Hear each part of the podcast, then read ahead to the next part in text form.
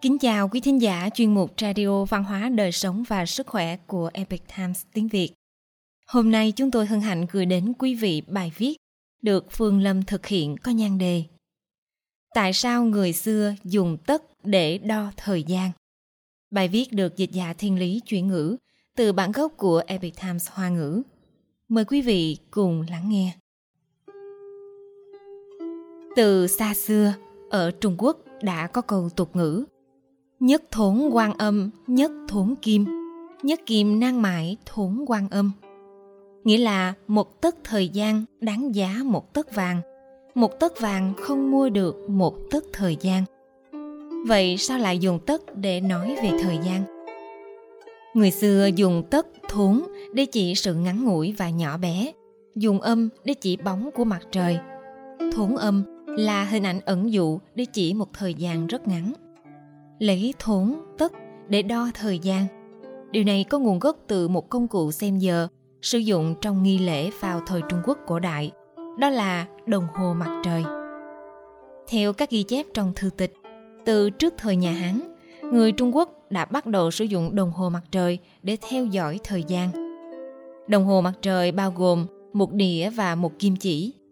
Nó được làm bằng đá, bốn phía có 12 độ, như tý rượu dần mão, thìn tỵ, ngọ mùi, thân dậu, tuất hợi, vân vân, được sử dụng để chỉ thời gian.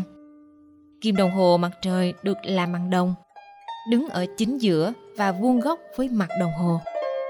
Từ lúc mặt trời mọc đến khi mặt trời lặn, bóng của kim đồng hồ mặt trời thay đổi từ dài sang ngắn và từ ngắn sang dài.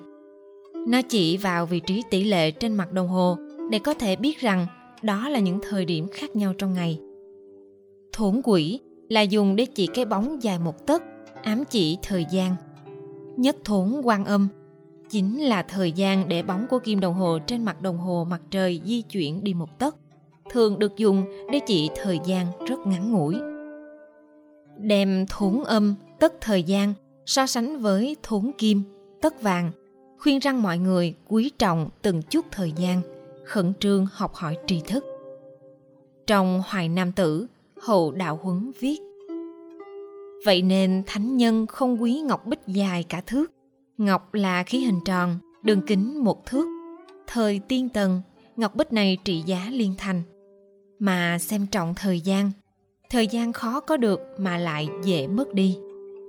Tấn Thư, Đào Khảng Truyện cũng giảng nói Thường ngữ nhân viết đại vũ thánh giả nại tích thốn âm, chí ư chứng nhân, đường tích phân âm. Tạm dịch. Người ta thường nói rằng, bậc thánh nhân như đại vũ từng tất bóng mặt trời. Còn người thường nhân đang quý tiếc từng phân bóng mặt trời. Sau thời nhà hán và nhà đường, những từ như thốn âm, thốn quỷ và phần âm bắt đầu xuất hiện trong thơ văn thi nhân thời mạc đường là Vương Trinh Bạch. Trong những năm thiếu thời đọc sách ở Thư viện Động Bạch Lộc dưới chân núi Ngũ Lão, Điếm Sơn, Giang Tây, đã viết hai bài thơ về Động Bạch Lộc. Một bài trong số đó có câu